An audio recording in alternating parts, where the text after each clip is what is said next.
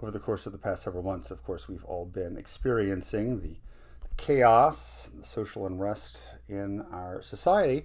And as a result, many of us experiencing interiorly because of the coronavirus lockdown, the rioting, the protesting, and for those in southern Louisiana, the devastation wrought by Hurricane Laura. And as I was thinking and praying about these things, I really thought of the Old Testament passage from the first book of Kings, chapter 18, verses 20 to 40. And that's the famous passage of Elijah and the prophets of Baal, or Baal, however you want to pronounce it. the story, you could read it yourself, but I'll give you the summary. Elijah basically challenges the prophets of Baal, Baal, to a sacrifice off because Israel can't make a decision whether or not they want to follow the pagan god or they want to follow Yahweh. And so these 450 prophets, they build their altar and they start calling down their god. And doing so, they're dancing and hooping and hollering. Uh, one translation says they're raving. Uh, Elijah's taunting them, cutting themselves, bleeding everywhere. I mean, quite a spectacle, but nothing happens. So Elijah then sets up his altar, calls out to God Yahweh, and the fire comes down and laps up the water in the moat around it and consumes the sacrifice, giving clear evidence that Yahweh is the true God and Israel turns to follow him. And so I kind of want to reflect a little bit today on these two sacrifices. These two sacrifices as a way to understand some of the, the chaos or the peace that exists in our world today, how we can approach it and think about it. Um, one, the sacrifice being of God, a work of God, and the other is the work of evil, or the work of the evil one, and Baal being the simple the symbol of it. So as we, we learn to notice the qualities of both, we'll hopefully be attracted to one, to draw near to one, and avoid the other. So what, what are some of the qualities of the sacrifice of the prophets of Baal? Well, this is pretty clear. I mean, this is complete chaos. 450 men dancing around, screaming and yelling and singing. There's there's no order, there's no structure, just a mass of confusion. It's like going to some grunge concert in the early 90s. The only problem is, is everybody is slashing themselves with swords and bleeding everywhere. It is a complete mess. And this is sort of what guild prophets would do at the time. You'd have individual prophets like Elijah, but certain prophets that travel around as a guild, and they'd whip themselves up into these these prophetic states in order to communicate the message of their God kind of like going to a disco or a dance, or like I said, some type of a, a mosh pit back in the 90s. And so there's no peace here. Uh, there's no way God can communicate. It's just lunacy and craziness. Imagine, imagine watching this. One way I might describe it is just it's a lot of drama. You have all these people who are trying to desperately seek attention from their God, probably seek attention from other people by harming themselves and bleeding out everywhere, all of it ending up for nothing. So, so clearly, this is not of God. This, this chaos, this confusion, this lack of harmony, probably these people bumping into each other and crashing into each other, it's chaos. And it's chaos that is instilled by the evil one. And these are some of the qualities that we can imagine in looking at how the evil one might be working the world. So, where can we see this today? I'm not saying in any of these shape or forms that people here are possessed, not that at all. We as humans have quite a great ability to make a mess of things, but the evil one, the accuser, Satan, can can find the weak spots and, and, and actually rile people up and to cause more chaos and more confusion. So I think probably the best place you could say you could see it is in all this this political and social unrest, not necessarily the peaceful protests, but the riots and the violence. I look at some of these pictures from what's been going on for three months in Portland. This looks like the prophets of Baal. The, the, the screaming and yelling, the cursing, the hating, and kind of like this, it goes on all day. It never ends. What's the, what's the purpose? So, certainly see that in these more radical sects uh, or actions that we see in culture. But I think probably the biggest place that we can see this chaos and this lack of order and confusion is in social media. People fighting with each other, arguing, never coming into any kind of uh, agreement. Not just social media, media in general. the news media, just instead of trying to bring about union, bringing about nothing but dissension and chaos. So, not only in culture and society, but also in relationships um, outside of what, what might be even happening in our world today, even though I think a lot of the exterior stresses are affecting people, and particularly in their relationships. Uh, some people who are experiencing a lot of trauma, and in relationships, looking for drama, erratic behavior. Uh, often they, you could see it in, in, in bullying and, and tension and gaslighting. These toxic relationships are not of God. They're producing all kinds of stress and anxiety. Um, this is this is not of God. It's very similar to the chaos that we see in the sacrifices mentioned above. And of course, you really can see it in the interior life, where there's just anxiety, there's no peace, shame about the past, worrying about the future. Um, there's no order, there's no structure. Whether it be on the large level, the, the relation level, the individual level, when we experience this chaos, this anxiety, we know this is not of the Lord. And we can spot the, the sacrifice of Baal. But what about the qualities of Elijah and Elijah's sacrifice? Well, that's going to be very well ordered. Notice if you read the passage how everything is built up uh, the stones and the wood, very ordered. And the old broken one was, was reconstructed. And so there's a well ordering and building the altar for the sacrifice. And then Elijah the way he has a very structured and ordered prayer, calling out to God, asking him to intervene and to show his power. It's not a bunch of screaming and yelling, and it's actually very, very brief. God acts pretty quickly. It's not depending on his action, but on the Lord's action. And, and even his demeanor, Elijah, of course, was this radical prophet, but he, he had confidence that God was going to act. Uh, he knew who God was, he knew his relationship to him and there was a, a dignity and knowledge. He didn't need to go through all of these self deprecating actions of beating himself up and making a fool of himself. He knew who God was, he knew he was, and was able to act in that confidence, that security. And so then the, the, the, fire descends. And this is clearly God working in the Spirit. All, all, all Elijah had to do was prepare it. It's the Lord. It's God who's going to act. God who's going to make his presence known. And from that, what do we have? We have light and life and peace and harmony that comes from this sacrifice.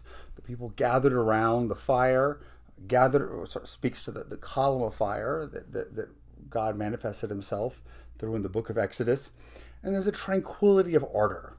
Uh, everything is in its right order. There's no chaos. There's no people cutting themselves up or screaming or yelling or acting like complete idiots. And these are the qualities of Elijah's sacrifice. I'm sure we could elucidate some more, but where do we see it today?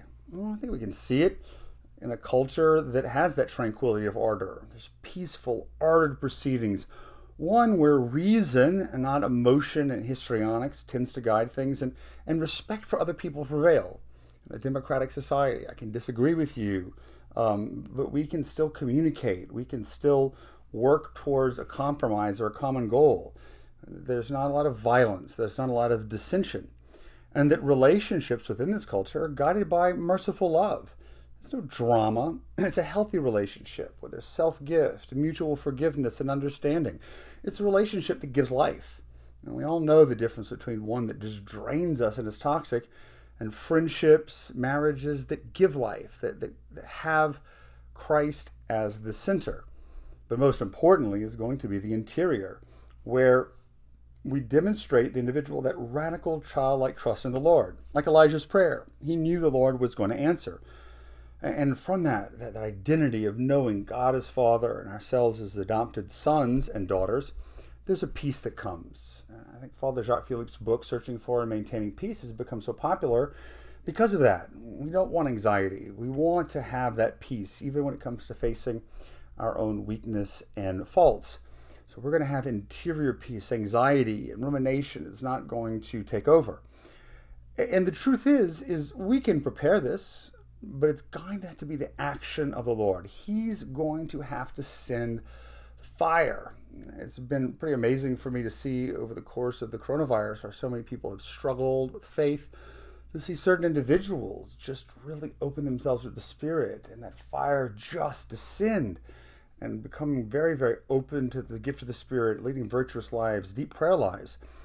But the lesson that comes from that is we could try to guide the fire, we could try to understand it. No, just Elijah just lets the fire be. Let God be God, let God do his work.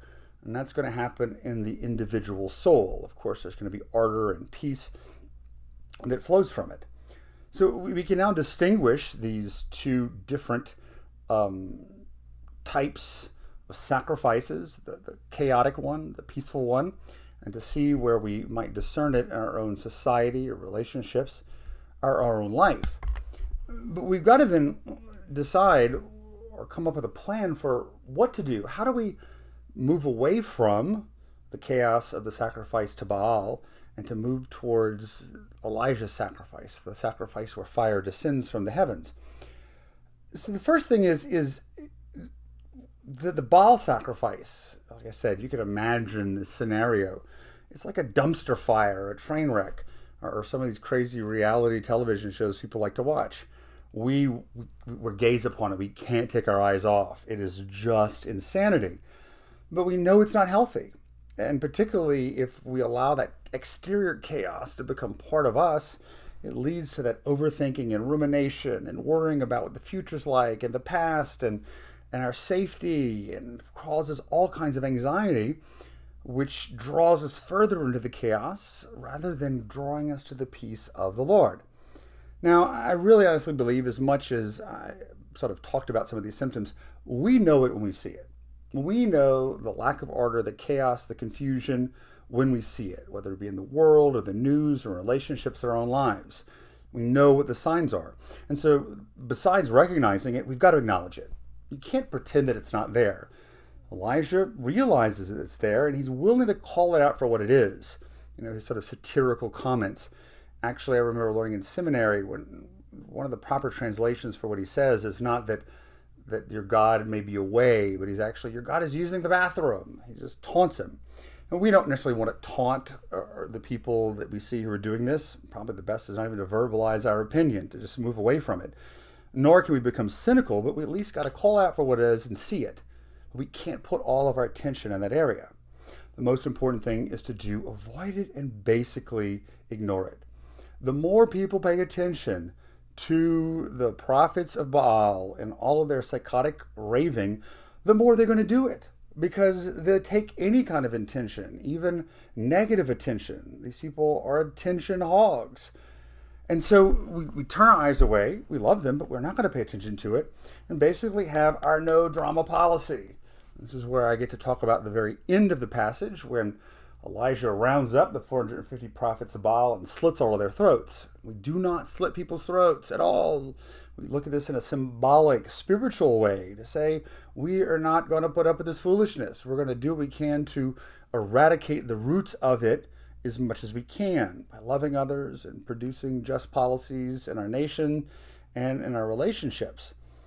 And so we also have to see, like, in our own relationships, if we notice there's some toxic relationships, there's drama, be willing to set up those boundaries and move away. Don't pay attention to the craziness in the news if it, it makes you lose your peace. If every time you turn on the channel you just get so frustrated, turn it off. Read the headlines, but don't allow it to disturb your peace. You have no control over that kind of foolishness.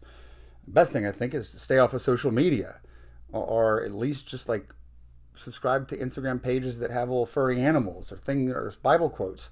The more we get into that and the fighting and the argument, the more we lose our peace, particularly because you're not going to convince anybody. We don't necessarily have to become a hermit and hide away from the world, but we have got to have boundaries and try our best to not let that confusion and the influence of the evil one seep into our hearts. most importantly, we've got to heed Elijah's call uh, that's what's so important and beautiful about the passage. Come draw near to me.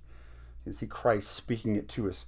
Come draw near to me, to the things that bring us peace, the things that are well ordered, the things that we can see the Spirit in. Prayer and Holy Mass, not as obligations or as duties or places where we need to go to, in order to perform, but as places of rest. Come away and rest with the Lord. Come and encounter Him in the Eucharist or in the prayer. In our relationships, being very intentional about spending more time with people whom we delight in and delight in us, that we really, really enjoy, that give us life. We should actively seek this out um, because it is life giving. People who were faith filled, who put the fire from their lives into our lives.